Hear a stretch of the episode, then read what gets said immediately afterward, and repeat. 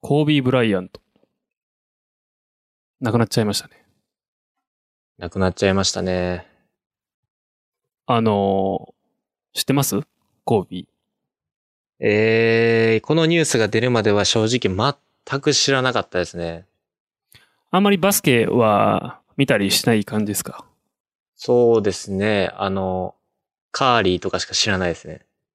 ほんまにそれぐらい、なんか、無知というか。NBA、あ、でも、高校バスケは見るかな。なぜか。まあなんかこれは、人それぞれ見方はあるんですけど、まあマイケル・ジョーダンの次にすごいって感じですかね。ああ、それ見ました。そんなにすごいんですね。はい。まあ中高大とバスケやってましたけど、常にこう NBA 見ると、スター選手としてやっているっていう、そんな印象でしたね。うーん。でまあ、ヘリコプターの事故で亡くなってしまったわけなんですけど、はい。えーっと、現地の26日なんで、日本の27日ですね。はい。午前中ぐらいにニュースが入ってきて、で、結構ね、これは自分でも驚いたんですけど、はい。結構凹みました。うーん。福永さん、この選手は好きだったんですか？まあ、好きではあったんですけど、この、スポーツ選手が亡くなるっていうのはまああるじゃないですか。まあ、スター、スター選手が亡くなるとか、こう、アイドルがとか、ミュージシャンがとかっていうのはあると思うんですけど、まあ、それがなくなることで、こう、自分が気持ちがどんぐらい落ち込むかっていうのを、まあそこまで落ち込んだのなかったんですよね。まあ悲しいけど。はい。でもこう、交尾なくなったら結構来てですね。メンタルに。うん。まあ幸いにも月曜日、まあ休みやったんですけど、会社。はい。一日中ちょっとズーンとした気持ちでいましたね。なんか、アメリカのなんか損失みたいなインタビューで見ましたね。そんなにすごい選手だったんやっていう。はい。すごい選手です、本当に。なんかこう、全然関係ないんですけど、のコビーっていう名前？はい。あコービーっていう名前が、あれらしいですよ。日本の、あの、本当の神戸はい。から来てるそうですね。神戸から来てます。らしいですね。それ本当なんだと思いながら、なんか日本愛もあったんやっていうところで、ちょっと、親密感というか、ぐって引き込まれちゃって、日本人のバスケット好きの選人はもう、やっぱめちゃくちゃ好きやった選手だったみたいですね。めちゃこう、悲しんでる人が多くて、今でも信じられないみたいな人が多いらしいですけど、はい。あの、バスケットボールのルールで、えーっと、ボールを8秒以内に、えーバックコートからフロントコートに運ばないといけないっていうルールと、はい。それからボール持ったら24秒以内にシュートを打たないといけないはいはいはい。ありますね。っていうルールがあるんですけど、えっ、と、コービー・ブライアントのナンバーが8と24ということで、当日、亡くなった当日のゲームでは、えー8秒のバイオレーションと24秒のバイオレーションをやってから試合を始めるっていう形で、ツイートを表したと。ほう。たま、え、それはやっぱ、背番号とその24秒ルールとかっていうのは、もともと関係あって付けはったんですか？そういう番号っていうのは。それはわかんないです。もうたまたまその番号やったんですか？まあ何かしら番号にもしかしたら意味あるかもしれないですけど、そうですよね。はいなんかありそうですよね。だからその、その様子とかを見ながら、ちょっとこう、グッと来てましたね。うるっと来てました。僕は。まあ、悲しいニュースがありましてね、こういう有名選手が亡くなることによって。はい。で、くしくもなんですけど、はい。えーその前日ですね、1月26日はい。に、えーマイケル・ジョーダンの次が、えーっと、コービー・ブライアントって言いましたけど、まあその次ぐらいで、レブロン・ジェームスってやつがいるんですよ。レブロン・ジェイムズ。強そう。で、まあ総得点記録やったっけな。その、キャリア、NBA の選手のキャリアで、累積何点取ったかっていうスコアがあるんですけど、それがずっとコービー・ブライアント持ってたものを、亡くなる前日に、その、レブロン・ジェームスが乗り換え、え塗り替えるというのがあって、で、おめでとうというのをツイッターに投稿したのが最後の投稿になったと。ええちょっと悲しいですね、それはほんまに。うん。まあ、なかなかしんみりしてしまいますけど。うーんう。ん。なんか、知らんところで自分はずっと見てたんやなというふうに思いましたね。うん。ご冥福をお祈りします。ちょっとね、最初は暗い話題から入ってしまったんですけれども、次、はい。行きましょう。どうぞ。次はですね、まあこれは、ちょっとビジネス寄りになって、硬くなってしまうんですけど、あの、折り紙ペイってご存知ですか？福永さん。知ってますよ牛丼が半額で食えるやつでしょ それです。知ってます。それです。ね。あの、ペイ系のアプリって、まあ結構ね、今の世の中たくさんありますけど、ペイ系。ペイ系アペイ系プリですね。アプリね。うん。いわゆる、えっと、スマホ QR コード決済であったりだとか、まあ、進行系のね、QR サービスとかいろいろありますけど、皆さんが知ってるものであると、まあ、PayPay とか、えー、まあ、LINEPay は、まあ、ちょっと、PayPay とね、合併するのかなって言われてますけど、LINEPay とか、楽天 Pay とか、あと、最近だとメルペイか、メルペイとか、モバイルのペイとかもありますね、最近だと。はい auPay とか。auPay がなんか頑張ってるみたいですね、最近。そうなんですよね。20%還元とかやってましたね。いっぱいあると思うんですよね。もう、あげればキリがないというか、もう10個、今僕がパッと頭思いつくだけでも10個以上はあるんで、多いです。多いですよね。で、今日はですね、どんなペイがおすすめなのかっていう話をするわけじゃないんですけど、その中にね、あの、折り紙ペイっていうペイ系のアプリがあったんですね。鶴のアイコンが書かれているペイ系のサービスがあるんですけれども、結構昔からありますね、これ。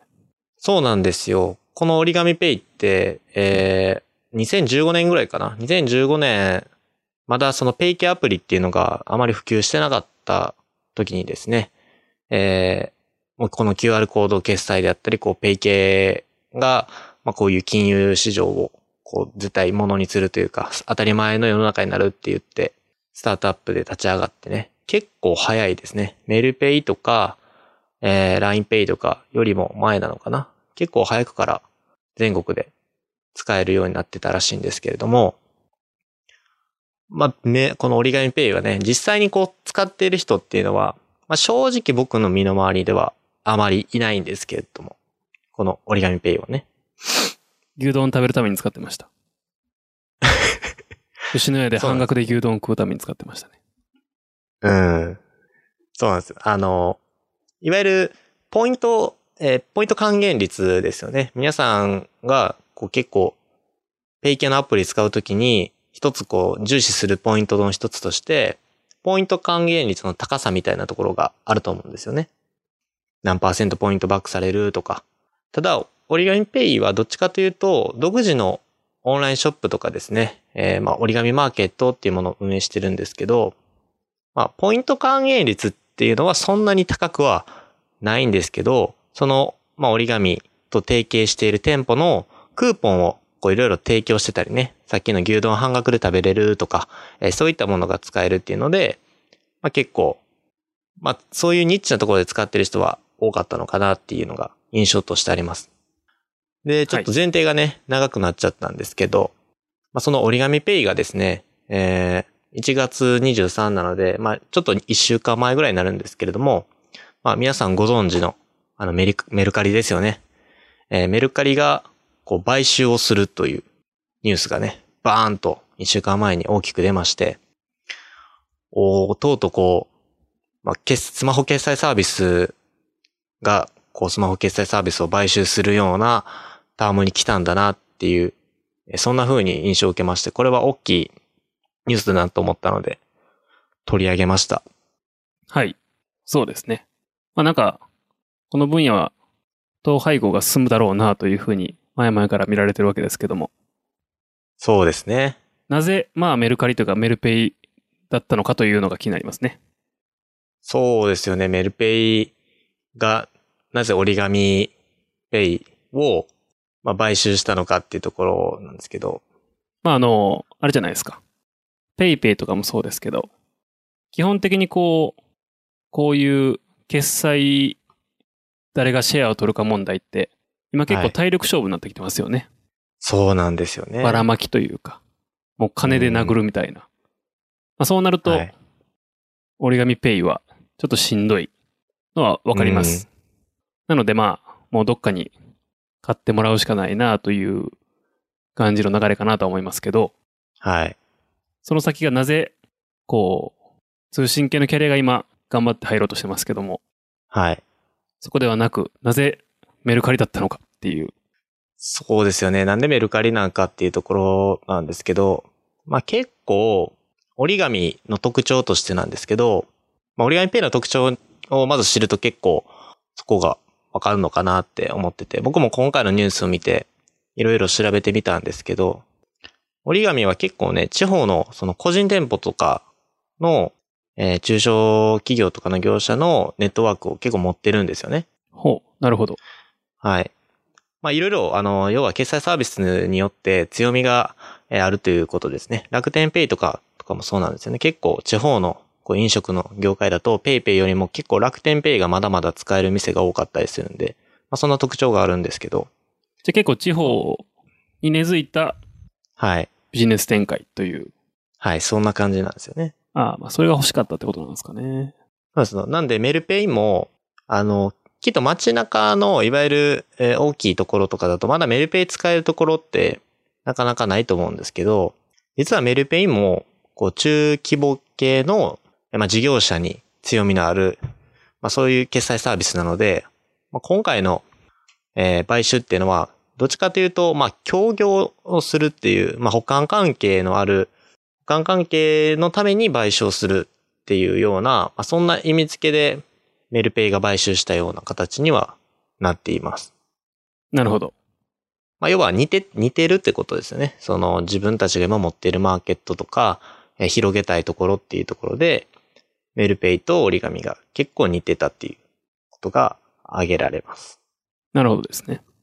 まあ、なんかこう、まあ先ほど福永さんもおっしゃいましたけど、もう争ってる場合じゃなくなってきてたりするんですよね、こう決済サービス系って。本当に、えーお金持ってるところが結局最後まで、なんかこう、息が長続きするみたいな、まあそんな感じになってきてしまってて、まあこのままだと、えー折り紙がやべえぞと。まあキャッシュ、いわゆるそのキャッシュレス社会ですよね。キャッシュレス社会を、もう、一番最初の折り紙が2011年かな。そのぐらいから実はスタートアップとして始めてるんですよね。8年前から。8年前って聞いたときに、まあまあキャッまあですね。シュ、キャッシュレスなんて想像できました、福永さん。いえいえ。8年前でしょ？8年前ですね。まあ、スイカは使ってましたけど、はい。それぐらいの話ですよね。そうですよね。スイカとか、あの、イコカとかって言われる、8年前で2012年2012年ですね。2012年は iPhone5 とかでしょ確か。5っすよね。だから携帯にも載ってないですからね。まだ多分ん。普及は遠かったのではないかなと思いますけど。うん、もう8年前なんで、もう、僕が中学3年生かな、だから、ちょっと今適当に計算しちゃったんですけど、8年前だと多分中3やと思うんですけど、あ、僕ね、大学今4回生で、8年前やったら中3やと思うんですけど、中3の頃にね、なんかす決済するならスマホショーなんて言ってるやつがどれだけいたかって話なんですよね。そうね。まあ、まあほぼ、まあ当たり前ですけど、一部の人間しかあんまり想像できなかったというか、えーそれぐらい前から、実は折り紙ペイって、折り紙がね、えー8年前に、こう、キャッシュレス社会を信じて、こう、スタートアップを立ち上げたっていうところが、まあまずこう、歴史を知るとね、すごい折り紙って、先駆者なんだなって思ってですね。そうですね。まあ、スタートアップっていうとちょっと表現が難しいかもしれないですけど、なんかこう、要は誰も、うん、相手にしてない、誰もいないような、そんな場所に立ってですね、こう、ここには、なんかこう、未来を変える、そんな宝が埋まってるみたいな。ここに絶対宝があるって言って、わーって叫んで、掘っていったのが折り紙みたいなイメージなんですよね。まあ、その折り紙を使ってるユーザーは、まあ、悲しいことに僕の身の回りではあんまり見てないんですけど、こう、WeChat とかね、アリペイトとか、こう、いろいろキャッシュレスの戦争とかになる前から出てきている、まあそんなことを考えると折り紙ってすごいんだなっていうところもある一方でですね、なんかこう、加盟店舗数っていうのがやっぱり大事になってきますよね。ここで言うと。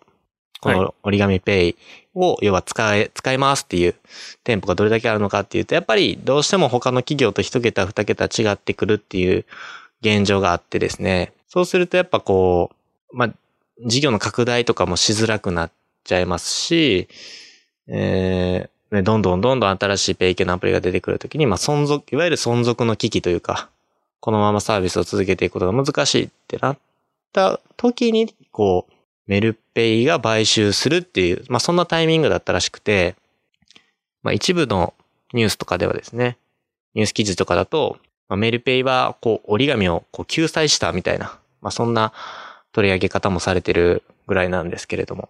あのー今、いろんな記事を見てるんですけど、はい。折り紙ペイが使える加盟店は全国で19万箇所。はい。それに対してペイペイは185万箇所。もうね、倍ぐらい。的ですね。で、メルペイも170万箇所っていうふうに出てるんですけど、はい。えー、170万箇所のうち、そのメルペイのコード決済が使えるところが80万箇所で、うん。えー残りの90万箇所は ID の決済が使えるというところなんですね。うんうんメルペイは、あの、スマートフォンで非接触でやる場合って ID なんで、それも含めるとっていう、そんな感じです。はいなので、やっぱり、直接使えるっていうところでいくと PayPay が圧倒的だなというところと、はい。あとはね、えっと、MMD 研究所っていうところが出していはいる調査によると、えーっと、まあ、メインで利用している QR コードサービス何ですかっていううん。質問に対して、1位は PayPay なんですよね。うんうん。全体の44.2%。で、2位が楽天ペイで17%なんで、まあ、結構圧倒的に話している感はありますけど、うん。メルペイ4.4%ですよ。ねえ。で、折り紙ペイが0.7%なんで、まあ、合わせても5%強ぐらいっうん。て考えると、この2つがくっついたところで対してそんなにという えー、そうなんですよね。ユーザ気がしなくもないです。ー、うん。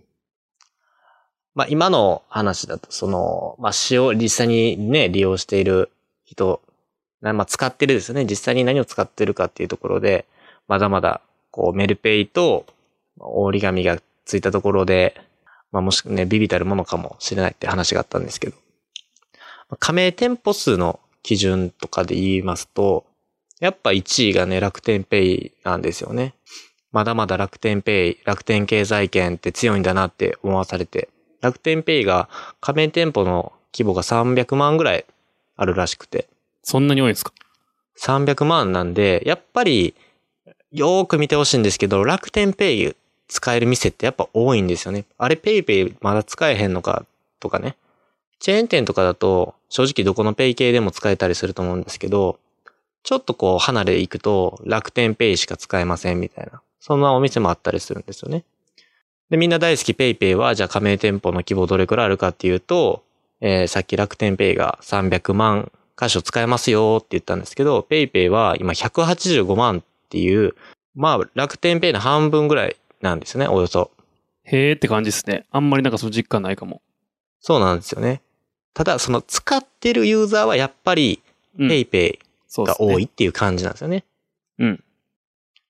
まあこの辺がね、あの、メルペイと折り紙ペイが、まあ、合併するとですね、メルペイがだいたい170万箇所を使えて、折り紙ペイがまあだいたい19万箇所っていう話だったんですけど、まあ合計すると約190万ぐらいで、これってペイ、楽天ペイ、ペイペイ、メルペイ、折り紙ペイの位置に来るんですよね。こうなると。はい。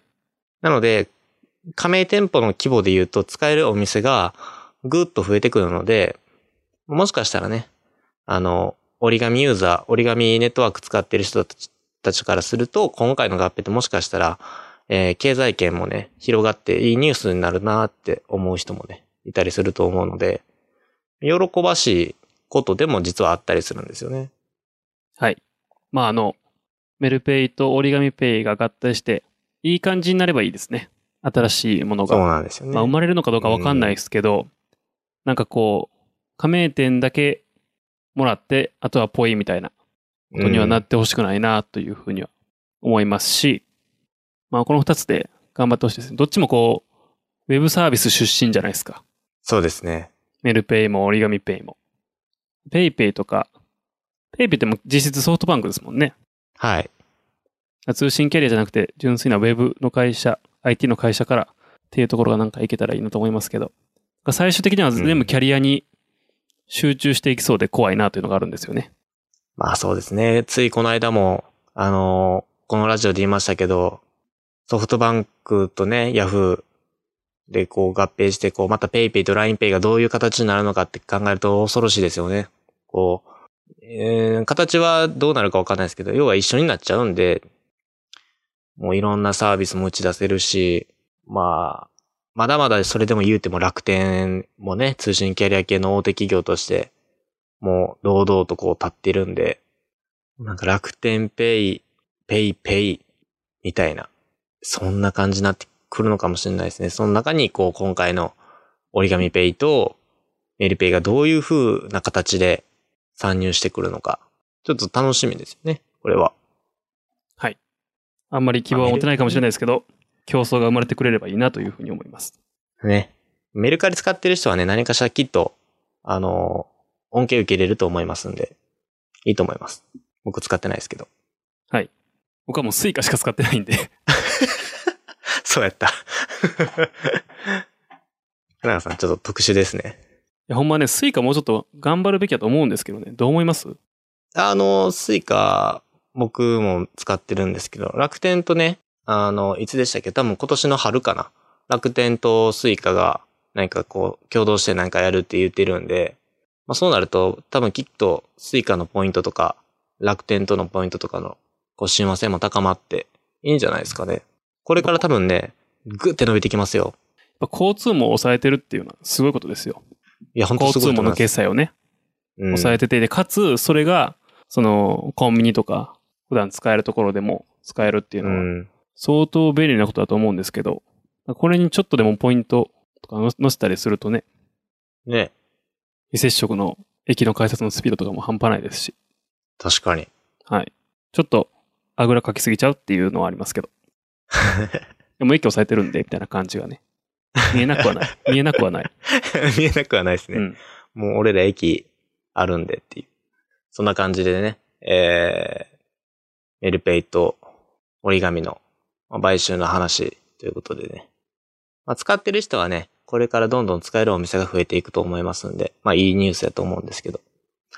まあ最後にちょっとちらっと言うとくと、こう、まあ、今回のね、えー、なんていうんですかね、企業の、まあ、合併ごととかになってくるとですね、まあ、どうしても、えー人員の方ですね、働く人の視点に立った時に、やっぱこう、どうしてもね、辞め、てか、切らざるを得ないような人とかも出てきたりね、するんですよね、人員をこう調整するということで。うん、そうですね。なんで、この辺はもう働いてる人からすると、どうしようもね、正直できないんでね。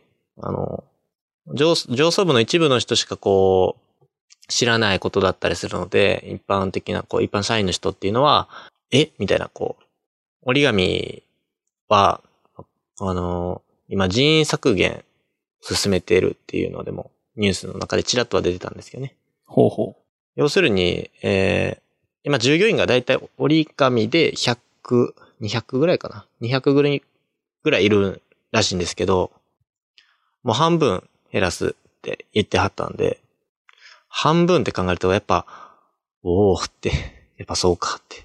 そうですね。うーん、あの人員削減計画とかでもこう、何か、どういう計画なんですかっていう、まあ広報担当ですよね。広報担当の人に聞いたら、まあ現時点ではなかなかお答えすることができませんって、まあ編集とかでも出てたりするので、まあ特に僕たちがこう、これから時代の流れが速くなっていくうちに自分の会社はどこの、なんかこう安全安心だってこう、なかなか言えなくなってきたっていうところが、やっぱ今回のニュースもそうですし、この前のね、ペイ、あの、 PayPayと LINE Payとかの話もそうですし、ヤフーとソフトバンクですね。まあ、自分たちで、まあ、いつね、こう、経営統合したりだとか買収されたりとかして、人員削減するからもう君、あの、来なくていいよとか、えー、言われないようにするって変ですけど、まあ、合併したとしても、まあ、必要な人材であるために常にこう、まあ、爪を研いでおくというか、スキルを磨いておくってことは怠らずにね、あぐらかかずにやっていきたいなっていうふうに、まあ、学生視点から思ったことです。はい。はい、以上です。あ、次ですね。はい、ということで、三つ目テーマいきましょ三つ目も、あれですよ。中国の 新型コロナウイルスのう。もうこれ。パンデミックで。すね。まあ、ちょっとなんかいろいろ思うことは、ところはありますけどね。う。うんん、何の話からしたらいいのか。ねこれ、きっと、もうずっとずっと情報が更新されていくから、普段ニュース見ない人なんか、ね、テレビのニュース見ないとか、こうスマホのニュース見ない人からすると、何が起こってるんだろう？みたいな。そのレベルで、なんか漠然とこう、怖いっていうか、恐怖を感じる、まあそうですそんなね。空気感がありますよね。まあ、えーっと、一番最初の症例が出たのは12月の頭だったみたいです。あの、去年の。はいはいはい。で、まあそこから広がっていってるんですけども、うーんと、まあまずもうほとんど街の中がかなり厳しい状態みたいで、うん。あのー日本のニュースを見ているとですね、はい。中国当局の発表によるとっていう報告しかないんですよね、ほとんど。うん。なので、なかなか詳しい情報が知れないっていうのはあって、で、あの、チャイニーズの友達がいるんですけども、同じこと言ってましたね。日本のニュースの報道番組を見てっても、なんか、あんまり情報が入ってこないはい。言っていて、まあ、現地の人と連絡取ったりとか、もしくはあの、台湾のなんか番組を見ているという話をしてました。うーん。台湾か。そうなんや。うーん。コロナウイルス、ね、これ僕もちょっと、コロナウイルスって、なんやろとかいろいろ調べてね。まあ、これ調べていくと、やっぱ、みんなこう、口揃えて言うのも、こう、SARS とか MERS とか、まあいろいろあったじゃないですか。あね。の、新型インフルエンザとかね。うん。で、まあ、このほ放送をね、聞いてる人が何人いるかわからないですけれども、まずこう、ちゃんと知ることが一番まず大事だなっていうところがあって、そうしないと、こう、ちゃんと恐れるというか、ちゃんと恐怖を感じることっていうのは僕は大事だと思うんですけど、う。うんん、ちゃんと恐れられない状態ってのは、変に心理的ストレスを抱えてしまって、えー生きぐ、生きづらくなってしまうっていうことがあると思ったので、言っておくと、まあ、死亡者数とかね、見るとですね、やっぱね、これ基礎疾患をお持ちのね、高齢者さんが中心なんですよ、まず、これ。まあ要するに、まあ、体のちょっと弱い高齢者の方が、死亡者数、死亡者数のほとんどを占めてるっていうことですよね。この肺炎になって亡くなられてる方。はい、そうなんですよね。ああなるほどね。だからって言って、こう、若い人は大丈夫っていう、そんな無責任なことは言えないですけど、これは多分、今の現状から、えー読み取れることっていうのは、やっぱり若い人がかかってなくて、若い人に死者が出てないってことは、それなりに、ちゃんと予防しておけば大丈夫だっていうことが言えるっていうことですよね。免疫系もちゃんとしている若い子がすると。はい。でね、こう、過去の、まあ、SARS とか MERS とかって言われるね、新型インフルエンザとかと比べてもですね、こう感染症としてですけど、こう致命傷とかね、もうこれかかったら終わりだって言えるほどの状況ではまずないっていうところをちゃんと押さえておいた方がいいっていうことですよね。はい。SARS とか MERS とかの方よりも安全だっていう意識は全くないですけど、やっぱ致命的な状態ではないってことをまず踏まえた上で、まずこの、ちゃんと対策をする、手洗い、うがい、マスクって言われる、いわゆるその基本の、えー風邪感染症対策っていうところをちゃんとやるっていう、ここをまず徹底する必要があるんじゃないかなって思ってます。不安を煽る、煽るニュースが多分、えー感じてる人多いと思うんですよ。このコロナウイルスとか肺炎とか。えーまあ、そうするとニュースってこう、まあ、えー言い方あれですけどね、あの、煽りやすいんですよ。その、見てくれる人が。多くなるんで煽らないとうん。視聴率取れないんでね。これはちょっと、まあ僕はすごい批判的な目で見てたので、ちょっとメディアの方、なんかこう報じ方がちょっと過激だなっていう部分もあってですね。まあなんでか、まあそれはですね、この、ほとんど、まあ、知られてないことなんですけど、知られてないかなまあ知ってる人もいると思うんであれなんですけど、あの CDC っていう、こうアメリカのね、えー、失病予防管理センターっていう、まあ結構有名なね、アメリカ合衆国にある、えー要は予防のセンターですね。疾患とかを予防するセンターがあるんですけれど、はい。あの、そこがですね、今、実は、アメリカってインフルエンザがめっちゃ流行してるんですよ。ほう、なるほど。あの、本当にこのホットタイムですね。今ですね、now。おー、これうんおーおーおーなるほど、なるほど。で、これってどれだけの人が知ってるかっていうことなんですけど、今どれぐらいいるかっていうと恐ろしくて、2000万人ですね、発症者がまずいてですね。うん。そうね。で、2万人ぐらい死者が出てるっていう、もうそのタームまで来てましてですね。で、まあこれまた僕が煽ってても仕方ないですけど、死者にね、子供が多いんですよ、これ今回、アメリカのインフルエンザ。うーん。これの方が、これの方がって言うとまたおかしいですけど、これもめちゃくちゃ心配と思われるのになぜか。あんま放送されてないと思うんですよ。はい。で、僕もね、ついこの間までね、アメリカに旅行行くとか言ってたんですけど、まあイタリアに変わったりとかして。これアメリカに行く日本人多いっすよ。やっぱりアメリカに住んでる日本人も多いですし。うん。これは、あのーまあ日本のちょっと報道の悪いところでもあったりするんですけど、今回のコロナとかね、中国のニュースが取り上げることによってですね、やっぱりこう、まあ、悲しいことにですけれども、こう本能的な恐怖ってあるわけで、人間って、どうしても。まあ、その本能的な恐怖から、こうね、中国人全部をね、あのーみんながみんなしてるとは言いませんけど、ネット上の中でとかで、こう中国人全部を差別的に批判してる人とかもいるんですよね。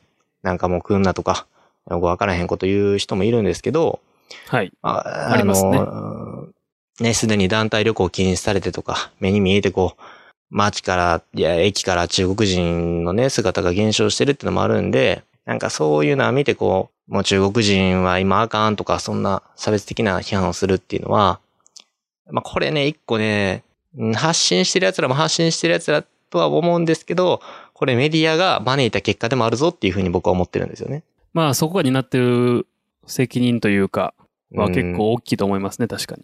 だってこれメディアがしっかりと、実はね、こんなこうバーって取り上げられてますけど、あの、ちゃんとこの予防しといたら、今感染する人っていうのは全然少ないですし、あの、不安がある必要はありませんよって、ちゃんとね、厚生労働省も出してますし、なんかこう、そっちをもっとプッシュしてあげたら、まあネットの意見とかもね、みんなの対する反応も、いやいや、流行ってるけど、こう、手洗いうがいしておいたら大丈夫だし、もうちょっとこう、気楽に行こうよっていう風な空気づくりって結構予防にも大事だと思うんですよね。確かに。うん。これは、もう、すさらっとね、ずっと毎回も、今も速報みたいなの入ってきてますけど、奈良のね、奈良でなんか感染者確認みたいなのってありますけど、はいはい、ありましたね。これはね、もっともっとメディア、いろいろた、なんか多面的な方向から、えーいろいろなんか言葉選んだりとかして、まだ中国以外にもアメリカでこんなインフルが流行っているので、こっちの方もね、あの、お子さんが多い人は気をつけた方がいいですよ、なんてことも言った方がいいかなって、個人的には思った次第なので、まあ僕は、アルバイトの塾の生徒にはずっとそう言ってるんですけど、今受験生控えてるんで、はいはい。まあ気にしすぎんなっていうことをね、言ってるんですけど。結構アメリカのインフルエンザは、もう季節性のなんかっていうレベルではないぐらいのそうなんですよ。強さになってるみたいですね。うん。なるほど。そ案外こういう形で人類が終わるかもしれないですね。う。ね、感染疫病でね。うん。って映画とかもね、昔入りましたけど。ちょっと意見が欲しいんですけどね。はいはいはい。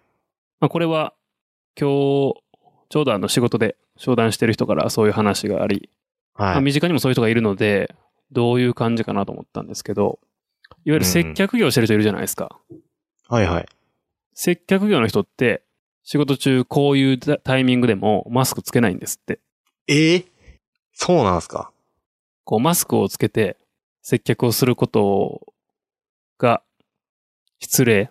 うーん、なんか、あるな、でもそういう考えがな。いや、まあ全くもって理解はできないですけど、そういう主張をする人がいるんだろうなっていうのはわかります。うーん。そうっすね。まあこれもだから前話したノイジーマイノリティの話かもしれないですけど。はあ、やりましたね。はい。それに対して、どう思うかってことですよね。はい。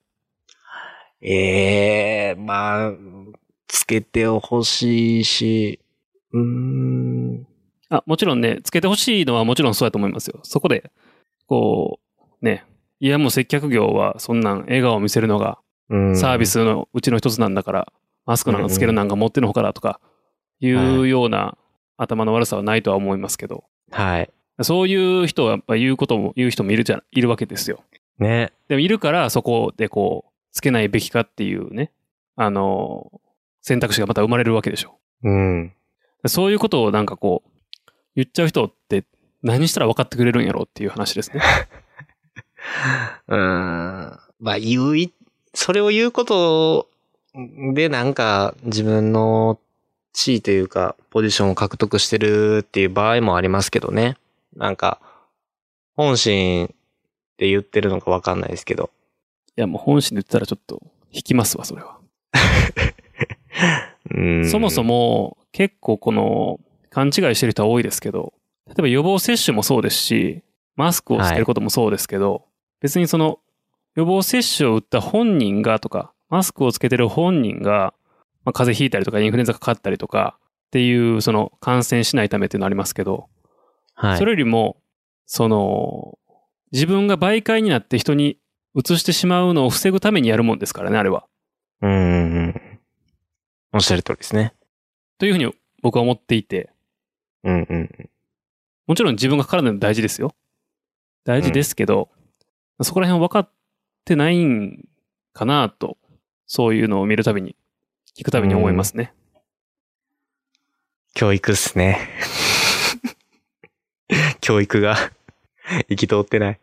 なので、例えばインフルエンザの予防接種も打ったみたいな話したら、いや、俺かからへんからいいんすよっていう人もいますけど、ああ。いやいや、そういう話ではなくてっていう、もう怖いっすね。自分のことスーパーサイヤ人とかやと思ってる人がたまにいますけど。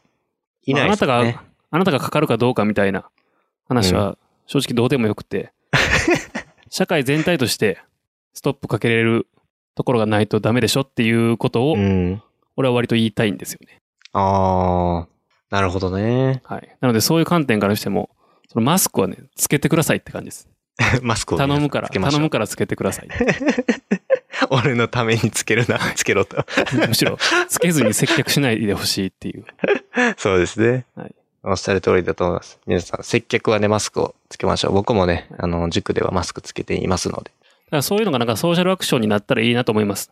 例えば、うそうちのスーパーとかでは、はい。えっ、と、マスクをつけさせないようにしてますというふうな決定したスーパーに対しての不買運動が起きるとかね。うん、うん。それはおかしいっていうふうなことが起こればいいのになというふうには思いますけど。そうですね。まあ、お起こしやすい、えー土地とか風土ではあるんですけどね、日本は空気読むっていうことが得意なので。はい。まあ、ぜひぜひ起こしてほしいですけど。はい。マスクはつけてください。接客業の皆さん、よろしくお願いします。お願いします。ということでですね、えー今後も引き続き、えーニュースは気にかけておいた方がいいと思います。まあおそらく僕の予想ですけど、まあこの1年間ずっとこのニュースは続くんかなっていう風な気はしてますので、ちゃんとね予防はしていきたいところです。はい。まあ、早く事態が収束することをはい。お祈り申し上げます。はい。では今日のトピック最後に行きましょう。これ、やっぱ最近悲しいニュースとかね、えーなんかあまり、なんかハッピーなニュースが飛び交ってない中で、おってなったのが、こうビリー・アイリッシュさんのね、史上最年少でグラミー賞、ああ、グラミーね。ね、5部4 5部門。部門、5部門ですか。はい5部門か。5冠ですね。5部門、こう、独占したっていうニュースが出てきて、えー先に言っときますけれども、僕はこのビリー・アイリッシュさんを知ったのっていうのは、本当に最近で、最近すぎてですね、あの、バッドガイも、あの、レコードし、年間の最優秀楽曲でも、今回選ばれたバッドガイが、ジムで流れてたということで知ったんですよね。まあ、ジムとの相性は良さそうですね。そうなんですよ。で、あの、お、なんか、で僕もちょっとこう、英語とかもね、勉強ちょっとかじってたりするんで、あの、歌詞が聞こえるんですよ。こう、歌詞が大体シンプルなんで、どういう歌詞っていうのもたまにふーっとした時にこう、自分の頭の中で翻訳したりするんですけど、これなんか歌詞すごいなって思って、あの、後日ね、ジム終わってから調べた時にこの B. アイリッシュっていう、あのーまあ、わ、若いというか僕と同じ、同い年じゃないですけど、同じ、いわゆるその、Z 世代と言ったらいいんでしょうか。はい。Z 世代って言ったジェらネレーション分からへ Z ん。ですね。分からへんかな。うんと、96年以降生まれかな。そうですね。96年以降に生まれて、はい。2010な半ばまでのじ時代、あの世代なので、僕と一緒なんですけど、あー自分らと同じ世代の人が、こんな快挙を成し遂げてすごいなって、久しぶりになんかこう、すげえ人いるんだってなったニュースですね。まあ、バッドガイの歌詞は、あれです。病んでる系の歌詞ですね。簡単に言うと。うん。あのー確かにあんま関係ないかもしれないですけど、えーっと、ヒップホップアーティストのジブラっていうのがいるじゃないですか。ジブさん。ジブさん。はい。はいはいはい。有名なあの曲の一節で、東京生まれヒップホップ育ち、悪そうなやつは大体友達っていう一節があります。知ってます？それね、知ってます。ヒップホップ知らない。僕でも知ってます。友達が好きなんで。えー、ドラゴンアッシュのグレートフルデイズですね。ドラゴンアッシュ。はい。に、えーっと、ジブラが出てきて、東京生まれヒップホップ育ちっていうところ。でね、えーっと、ダオコって知ってます？あ、はいはいはい。あの、打ち上げ花火とか歌ってはった人ですよね。はい、そうです。彼女のこと俺すごく好きで、彼女は今でこそ J-POP な感じですけど、昔は結構ヒップホップやったんですよ。うーん、そうやったんや。はい。で、ヒップホップ、あのなんか、インディーズのヒップホップ、ダウナーな感じのヒップホップから、J-POP にこう出てき始めたぐらいのタイミングで、えっ、と、出した曲で、えー平成生まれインターネット育ち死にたいやつは大体友達っていう一節があって、うん。ビリー・アイリッシュはそういう系ですね。ビリー・アイリッシュはそういう系スね。はい。平成生まれインターネット育ち、死にたいやつは大体友達、うん。そういう系だと思っていただければ分かりやすい気がします。これで、わかる人はわかるんでしょうね。わかんのかな まあ、なんかだいぶやん、確かに病んでる歌手ですね。うん。まあ全部が全部じゃないですけどね。バッドガイは結構そういう感じのテイストではありますが。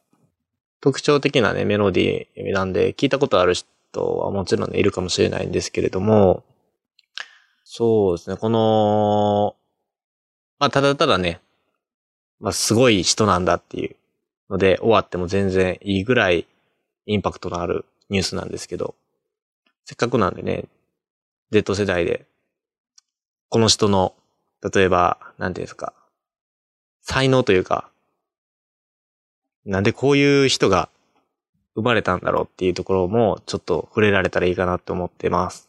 あのまあ、もちろん時代の申し子って言われていますよね。Z 世代なんで、この今の世代を引っ張っていく時代の申し子であると同時に、こうこの今の時代に対するこう反逆値というか、こうなんか、うん、クソ、クソ、この世の中クソみたいなこう反逆時っていうね、スタンスを持ってるっていうのが、この人の魅力なんじゃないかなっていうふうに僕は思ってましてですね。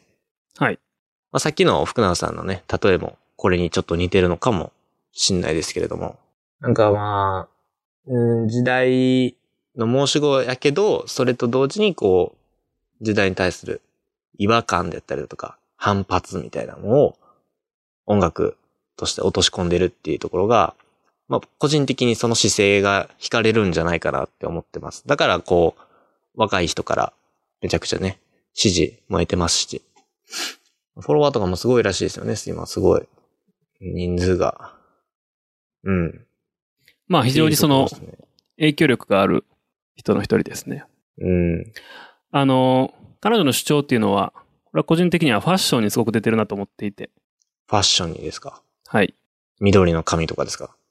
そう、それもあるんですけど、結構ビリー・アイリッシュってかなりゆったりした服が着ることが多いんですよ。うーん。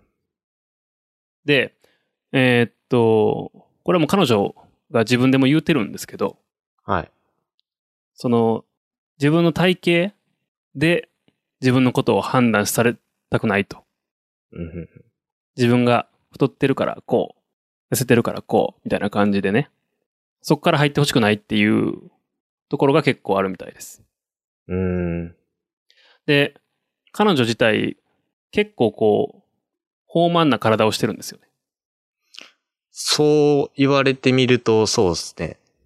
あんまりこう自分の体のラインが出る服はほとんど着ないので、わからないんで。ですけど、一回そのタンクトップかなんかをが来た写真かなんかが結構ツイッターかなんかでバイラルのところがあったんですけど、はいはいはまあそういう対象として見られたくないっていうところのし自分の主張として結構ゆったりした服装を。い。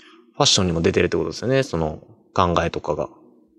でも、その、まあ、傍から見るとこう、ビリー・アイリッシュ自身が自分自身がその女性として性的な対象として見られないようにするためにゆったりとしたシルエットの服を着ているっていう風に見られがちなんですけどもうそれに対して彼女自身がこうあなた方が私の体を見ても気まずい思いをしないためにオーバーサイズな服を着てるんですよっていう風に一刀両断したっていうエピソードがあるんですよね。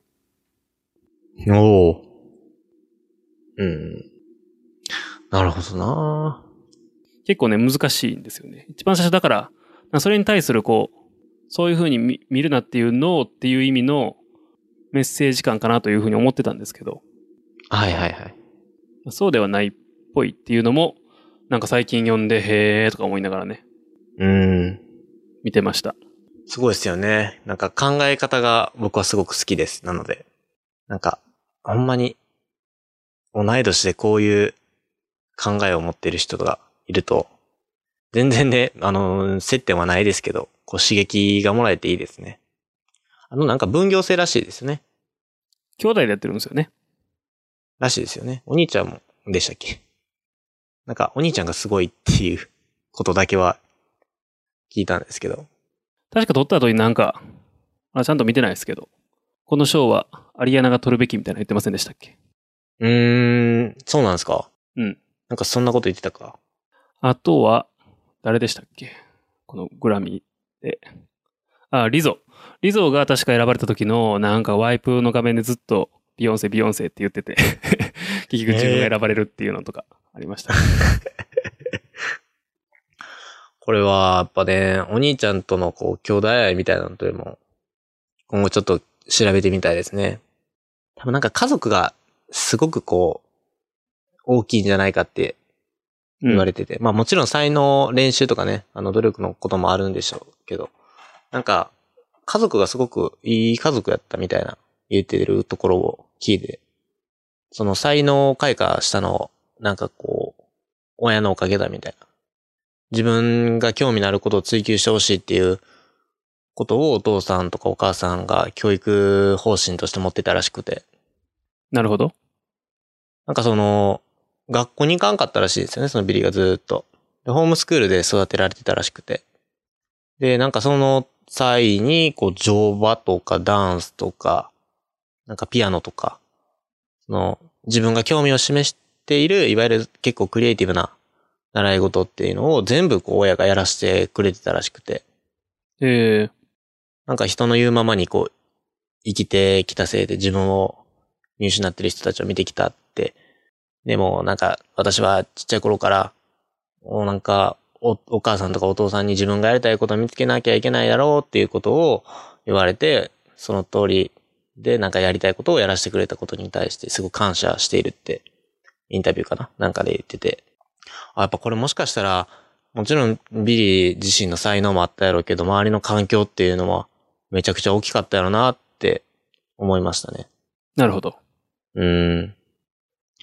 やっぱお兄ちゃん気になるな。ちなみにそんなグラミー賞なんですけども。はい。えーっと、今内部でちょっと揺れてるらしいです。というと、あの、グラミー賞の発表があったんは27日なんですけどね。はい。その授賞式の直前に、実はこれを主催してる団体の CEO が、はい。あの、クビになってるんですよ。え？クビというか。なんでや？で、それ女性なんですけど、はいはいはい。まあ、その、その、えっ、と、クビになったことを受けて、そのグラミー賞、グラミーアワードの、えっ、と、ノミネートというか選考のプロセスがおかしいとかですね。ええまあ、セクハラ、パワハラがあるとかですね。はあ、まあ、そういう告発をされていたそうで。マジですか？そうなんですか？はい。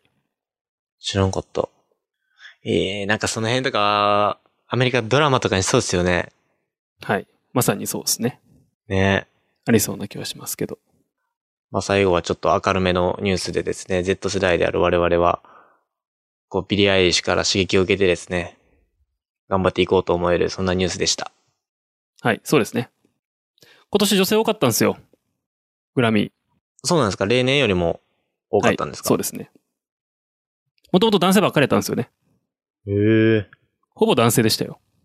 っぱそれは、なんかあるんですか？社会的な問題的な。があるのではないかと。おまたこれもね、あるんでしょうね。はい。ですが、いや、女性アーティストが生まれていくのはいいことですね、すごく。活躍するのは。そうですね。はい。まあ、そんなもんすかね。じゃあ4つ。えー、最初はコービー。はい。それから、えー、折り紙ペイの話。はい。で、中国のコロナウイルスとかね。はい。はいまあ、それよりもアメリカの方が大変そうですけど、そうなんですよ。これまあビリー・アイリッシュとっビリー・アイリッシュと。ていう。まあ、このあたりがね、本当にまあ、ホットな、ここ一週間で。まあ、もっとね、いろいろニュースあって、本当にどれ取り上げ、どれをね、取り上げようか迷ったんですけど、ええまあ、ちょうど、この辺かなっていうので、この4つにしました。もっとね、これから、なんか、最近ニュース多いので、いろいろ。まあ、芸能人のなんか、あれと、あれそれとかはもう全く興味がないので、はいここでは取り扱いませんが、それ以外の、ね、どうでもいいこういうですね。うん、それ以外のことでのニュースは取り上げていきたいと思いますので、はい。これからもよろしくお願いします。はい。では、今日取り取り上げたニュースの、えー URL とかですね、もしくは参考リンク等はショーノートに入っておきますので、参考にしてください。はい。では、年明けて3回目の放送、4回目ですかね。の放送ですねです。はい。ひろき、アレックスも入れると4回目です。はい。ゲストは、飯田。もうゲストじゃなくていいか。ゲストというかゲ、ストじゃないっすよね。うん、パートナースピーカーというか、そんな感じでしょうか、立ち位置的には。まあ、特にもなしで。飯田千春さんでした。でいいですね。はい。ありがとうございましたありがとうご。ざいました。はい、お疲れ様でした。お疲れ様です。